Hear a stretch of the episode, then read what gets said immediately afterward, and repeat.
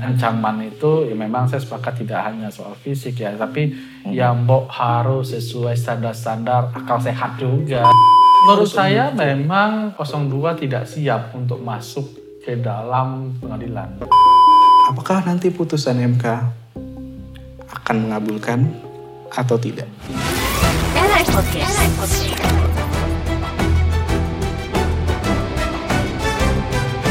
Erain Podcast, cara asik nikmati berita. Selamat, Selamat sore. sore. Ya, kembali lagi bersama kita. Saya Maisa. Saya Adit di Ngepot. Pak. Ya, ini ini sebelumnya aku mau bocorin dulu sedikit. Oh, ya. Ini kita lagi ngomongin soal sidang MK yang lagi ramai. Oh iya. Nah, jadi kita akan manggil narasumber atau menghadirkan narasumber yang sesuai bidangnya. Boleh diperkenalkan, Mas? Saya Erwin Atosmal Umar, eh, peneliti dan Deputi Direktur Indonesian Legal Roundtable. Oke. Ya, selamat datang Mas Erwin. Mas Erwin ya, kita panggilnya. Mas Erwin. Iya. Mas Tiap, Erwin. tiap sidang MK ini selalu di Twitter tuh selalu pasti jadi trending topik. Oke. Apa sih yang menarik dari sidang MK itu? Kenapa kok orang-orang tuh sampai penasaran gitu, sampai lihat semua orang nih bahkan Oke. mata tertuju ke situ.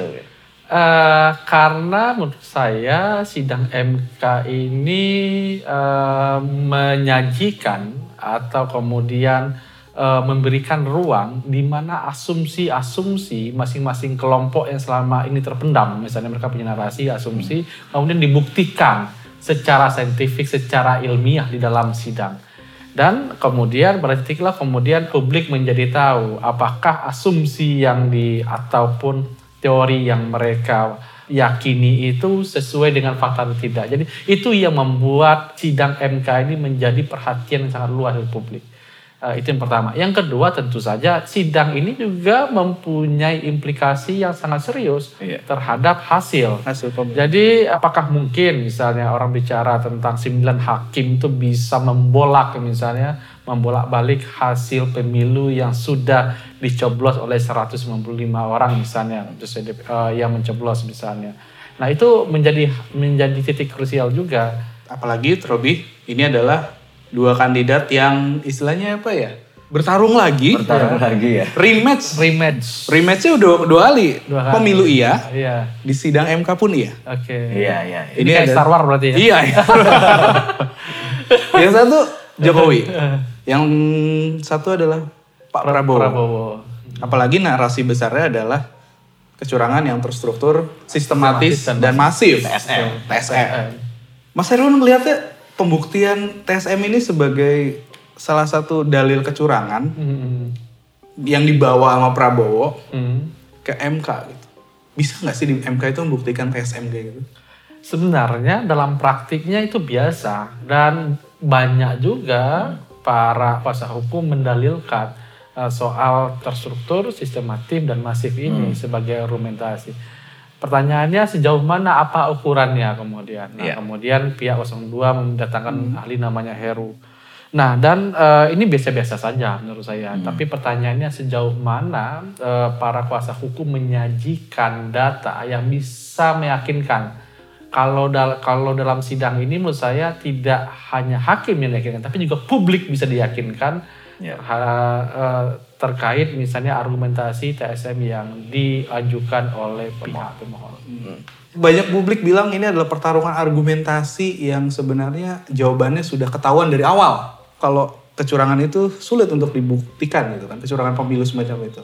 Apalagi dengan dalil yang dibilang kan kalau dalil pertama gugatannya Prabowo itu Hmm, hmm, memintanya adalah mendiskualifikasi hmm, hmm. calon presiden dan wakil presiden dan menetapkan Prabowo dan Sandi sebagai presidennya. Mhm. Pertanyaannya, apakah mungkin MK mendiskualifikasi calon presiden? Nah, pertama yang perlu kita lihat adalah permohonan yang pertama dan revisi itu dua hal berbeda. Iya, Iya, itu iya. berbeda berarti Nah, ya. kalau kita lihat permohonan yang pertama, menurut saya asumsi publik cukup pesim- pesimis terhadap eh, mung- apakah mungkin dengan 37 halaman dengan alat bukti yang awalnya Hmm. cuma segitu atau dalam bahasa Ediarit mahkamah apa namanya clipping, Clipping, kemudian di bisa ada. dijadikan eh, apa namanya batu sandaran untuk merubah eh, putusannya KPU ini. Namun kemudian kalau kita lihat per- permohonan dan pada titik itulah menurut saya eh, kecerdasan dari kuasa hukum 02. Karena iya, karena saya, saya sebut begini, dalam, dalam hukum acara itu ada prinsip begini, apa pun boleh dilakukan asal tidak dilarang. Nah, pertanyaannya hukum acara itu juga tidak melarang secara tegas, ada perubahan. Iya, iya. Dan kemudian tafsir itulah kemudian itu saya katakan itu soal jam terbang, kemudian pihak kuasa hukum 02 melakukan perubahan. Dan kemudian diterima, Iya, diterima. iya, iya. Dan direspon juga oleh pihak 01 diterima.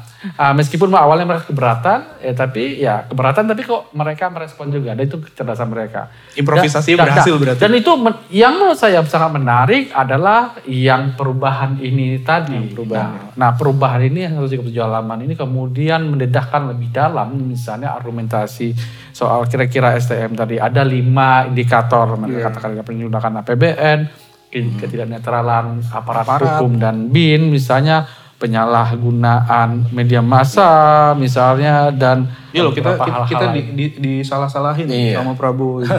Tapi dijadikan alat bukti gitu loh. Nah, nah, jadi, itulah yang kemudian menjadi menarik menurut saya yang perubahan kedua. Nah, eh, pertanyaan Pak Adit dan Pak Mahes tadi, apakah itu bisa merubah? Nah, itulah kemudian kalau kita analogikan sebagai makanan, jadi pembuktian ini adalah daging. Ini kalau iya, ayam kita beli ayam potong, Iya. lah, dagingnya itu sebenarnya pas pembuktian ini. Oh. Dagingnya. Oke. Jadi jadi awalnya kan cuma kotak kalau kita lihat permohonan Ya. itu kotak. Iya, iya. Nah, Nah, terus kita buka kotaknya, dagingnya apa? yaitu soal pembuktian. Oke. Pembuktian ini kan ada macam-macam alat bukti, ada ahli, ada surat, ada keterangan saksi, ada petunjuk dan selain lainnya yang kemudian dijelaskan oleh salah satu eh, ahli tadi semalam. Iya. Apalagi salah satu kuasa hukum sempat membuat satu apa nama statement yang menurut saya cukup provokatif apa tuh? ya nanti malam pembuktiannya akan akan ada saksi. Wow gitu. Wow faktor. Dan, dan saya Iya, tungguin saya iya, tunggu yang diskusi sama saya tungguin sampai wow itu Ini ini yang yang sidang yang 20 jam itu. Iya, dan, dan saya tungguin malamnya. Wow itu. Dan sayangnya tidak se-wow yang sebagaimana katakan oleh kuasa hukum. Meskipun ada satu saksi ahli yang menurut pandangan saya cukup menarik keterangannya. ya. Iya, Itu ya ada yang dari Madura itu Hairul Oh, Hairul Anas itu ya. Hairul Hairul Anas, Anas. ya. Ya dikit-dikit maksudnya keterangan dia mempunyai korelasi dengan eh, pihak permohonan yang diajukan oleh kuasa hukum 01 eh, 02 misalnya.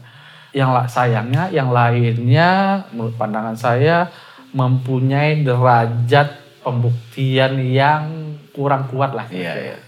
Karena contoh mereka mengemukakan ada 15 A saksi fakta. Fakta. Tapi dalam praktek cuma ada 10 kan mereka Iya. ini 10. Dan dan ada dua yang Ada du- eh ada satu Iya. satu ada ya. Apa ini ini satu satu saksi yang yang gimana ya? Kita kenal terakhir kali. pernah pernah podcast juga Pernah sama Aris podcast ada juga. soalnya.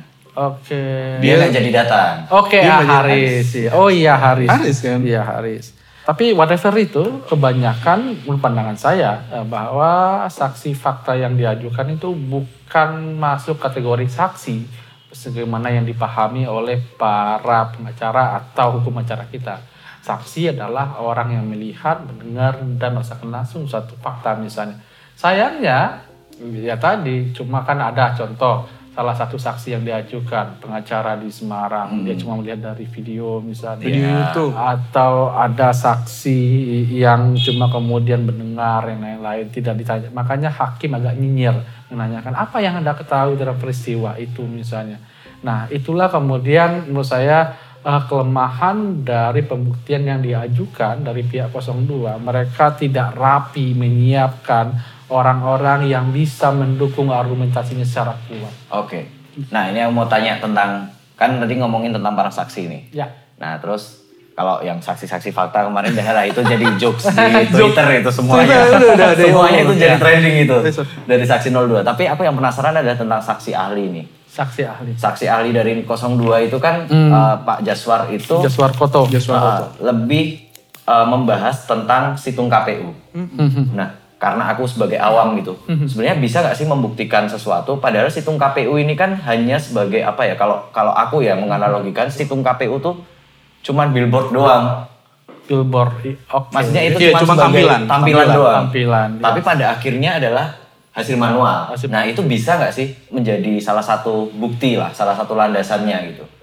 Kalau ahli ini sebenarnya dalam persidangan tidak banyak mempunyai kontribusi yang kuat. Uh, misalnya. Oh iya iya. Makanya Edi melihat misalnya kalau derajat pembuktiannya itu kan ya kelas 2 lah kira-kira. Dalam pertamanya itu ya kalau kalau kita lihat hukum acara MK itu ya soal tertulis, saksi fakta, tapi saksi ahli itu sebenarnya itu masuk bagian dari alat bukti, tetapi keterangannya tidak terlalu kuat.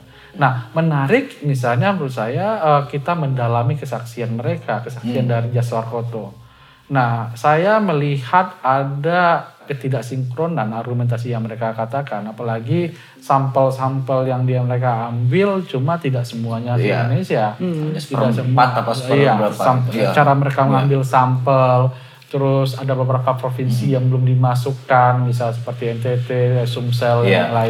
Nah, itu kan tentu eh, makin menurunkan derajat atau kualitas dari ke kesaksiannya. Meskipun misalnya saya tidak ingin mendahului hakim MK ya. Menurut pandangan saya pribadi sebagai pengamat bahwa kesaksian Jaswarkoto tidak akan banyak membantu untuk menjelaskan argumentasi TSM tadi misalnya. Sepertinya strategi yang ingin didorong oleh kuasa hukum 02 ingin membuktikan TSM. Tetapi tentu saja selain TSM mereka harus membuktikan juga eh, secara kuantitatif misalnya bagian mana lubang-lubang suara yang kosong yang membuat mereka dirugikan. Sayangnya soal apa namanya pembuktian ini tidak mereka bisa jelaskan Iya. secara baik. Bahkan malah Bahkan mereka cuma menja- men- me- apa namanya beban pembuktian itu mereka kasih kepada seorang Jaswarkoto. Iya iya iya. Kurang. Dan saksi-saksi fakta pun malah misalnya yang di daerah mana ada Hmm. kecurangan, yang menang malah tetap 02 di daerah itu. Maksudnya Itu berarti kan guyonan. tidak, maksudnya itu berarti tidak bisa menutup kekur- Betul, betul. kekurangan-kekurangan Betul, itu kan. betul. Hmm, ngomongin soal kuantitas dan kualitas juga. Di awal persidangan sempat disinggung gitu. Tiba-tiba hakim ngeluarin empat kontainer, box kontainer Box. yang ternyata ditolak sama MK untuk dirapikan sama kubu. Mungkin gak sih apa dalam waktu terakhir kali pembaharuan apa permohonan perbaikannya itu sengaja disodorkan sebanyak-banyaknya. Ka- kalau tadi yang jelasin kan ada semuanya. Menurut saya memang 02 tidak siap untuk masuk ke dalam pengadilan. Saya, tapi apa pun itu, saya mengapresiasi pilihan mereka untuk masuk ke MK daripada menyelesaikan secara jalanan. Hmm. Iya, iya, Misalnya kita konflik secara jalanan, ini seperti perang saudara nanti. Dan eh, kita harus mengapresiasi itu. Tapi tentu saja dengan problem TSM yang mereka argumentasikan harusnya mereka menyiapkan lama sejak awal mereka menghitung suara, sejak awal mereka eh, apa namanya menyatakan ada kecurangan-curangan di tempat kami, mereka harusnya mengumpulkan data dan data itulah yang kemudian mereka jahit sedemikian rupa, mereka konstruksi dan mereka jadikan permohonan jika seandainya mereka kalah. Seharusnya. Cara Tetapi itu. Eh, kalau sudah terakhir antara ya dan tidak masukin dengan pendalaman kemudian merasa kurang serius dibuat dengan permohonan yang lebih revisi dengan serius sekarang tergopoh-gopoh menyiapkan argumentasi. ya akhirnya ya makanya saya pikir ya, mereka kelelahan untuk menyiapkan alat bukti yang panjang banyak Iya. itu. Yang sampai dibilang apa argumennya? Mesin fotokopi. siap, siap. Aku tertarik ngomongin LPSK ini. Yang dikhawatirkan sama kubu 02 adalah kehadiran saksi mereka yang akan mendapat ancaman. Mhm. Walaupun di ruang persidangan MK menjamin kes- keselamatan mereka. Tapi yang yang dikhawatirkan sama saksi ini yang kubu 02 kan ketika di luar sidang. Oke, oke. Sampai akhirnya uh, mereka menyurati LPSK gitu kan Iya, untuk iya, memberikan iya. saksi. Eh, saya pikir harusnya mengcover semuanya, tidak hanya pidana, tapi juga soal-soal persidangan lainnya. Nah, memang ada keterbatasan undang-undang kita tidak masuk ke sana, termasuk juga hukum acara MK tidak mengatur hal demikian. Padahal dulu ada kasus-kasus di mana orang-orang yang memberikan kesaksian di sidang itu bahkan kuasa hukum juga di eh, pernah dipidana. Nah, korban ini BW sebenarnya dulu kan. Bayangkan BW dulu dalam kasus Kota Waringin dia kuasa hukum menjelaskan eh, tentang saksinya kemudian sak- saksinya anggap saja lah saksinya kemudian bicara sebaliknya.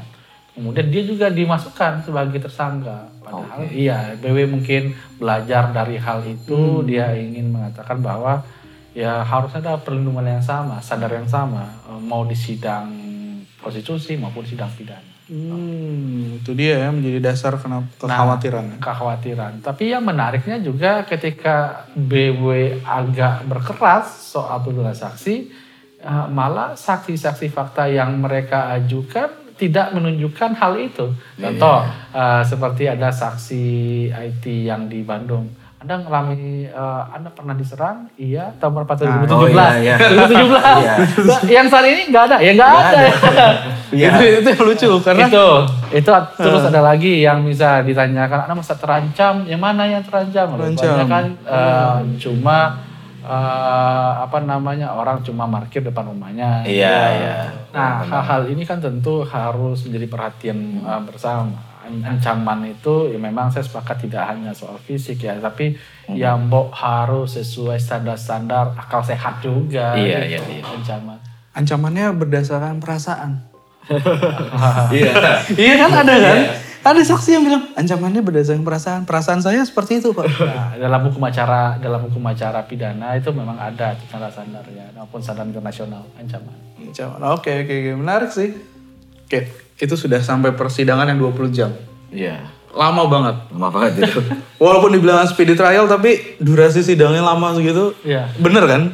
Eh, Seingatku bisa bisa besoknya lanjut menurut saya bisa, tapi mungkin eh, menurut saya tidak harus 20 jam itu bagi saya itu tidak manusiawi. Tapi kemudian hakim berpikir, berpikir begini, mereka berpikir ini baru ahli dari pihak pemohon, belum ahli dari pihak, pihak ter, eh, ter- apa namanya termohonnya KPU. Iya, iya. Pihak terkaitnya ada dua, ada Bawaslu, dan Bawaslu dan juga eh, 01. 01. Bayangkan kalau mereka punya ahli dengan standar sebanyak itu Iya. juga, ah, mungkin Iya, MK-nya, saya bayangkan MK-nya kenapa mengejar itu, karena pernah juga dikatakan kami kan harus mempertimbangkan juga jumlah ahli. Tapi kemudian fakta menunjukkan dengan kualitas pembuktian kayak begitu, ya pihak termohon maupun pihak yang satu kayaknya tidak ngoyo juga Iya, mengajukan ah, apa namanya saksi fakta maupun saksi ahli untuk membantah. Maka dia cukup mengundang dua orang saksi Saksi, iya. saksi ahli aja dua orang dan menurut saya dua ahli itu cukup dahsyat juga semalam. Iya. Ah, Edi dan Heru cukup juga. Kuliah Ada- umum ya. kuliah umum itu. PTSKS. Kuliah umum. PTSKS. Jadi itu yang menurut saya kalau Anda tanyakan kenapa kok MK agak ngoyo sampai 20 jam karena mereka mempertimbangkan juga dengan eh, waktu yang terbatas eh, sejauh mana ada kesempatan yang sama masing-masing pihak. Kalau eh, menurut Mas Erwin sendiri, perbedaan antara saksi 02, termohon dan pihak terkait. Segi value-nya. Segi value-nya lah. Value-nya eh, lebih banyak eh, saksi pihak tertentu lebih banyak, tetapi dengan kualitas yang minim. Mm-mm. Nah, tetapi pada sisi lain pihak terkait mengemukakan dua dua orang saksi fakta juga. Tapi sempat juga Iya. saksi fakta Iya. tuh bunuh uh, bunuh diri. Bunuh kok. diri, Iya, iya, itu iya, bunuh iya. diri kayak. Anas itu itu kayak Iya. bunuh diri juga. Itu seperti mengonfirmasi bahwa ada pihak atau apa nama pejabat negara Iya, iya. datang dan juga menutupi fakta Jokowi juga datang lain-lain. Dan ya tadi makanya kayaknya dia daripada gua blunder banyak mending cuma dikit aja deh. Iya, iya. Iya. daripada dikulitin oleh itu.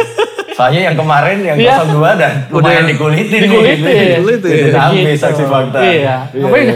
Berarti sebenarnya kalau di antara bukti tentang saksi malah sebenarnya saksi fakta ini yang malah yang harusnya harusnya Harus- dikuatkan harusnya dari dikuatkan, ya. dari kalau bisa ya saya pikir dengan pengalaman dengan segala respect kepada senior saya Mas BW Hmm. eh, Pak Pak Iskandar Son Haji Mas Denny Pak Mas Lutfi maupun Mas Iwan misalnya ya mbok kalau saksi itu ya saksi saja Iya, jangan iya. dari tom itu lah.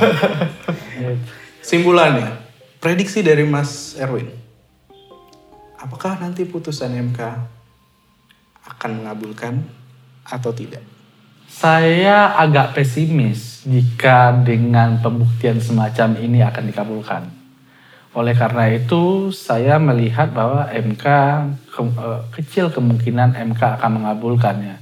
Tapi dengan beberapa catatan. Catatannya seperti temuan-temuan misalnya kesaksian Syahril Anas itu perlu dipertimbangkan. Posisi Makruf Amin bagaimana. Tapi dengan beberapa catatan.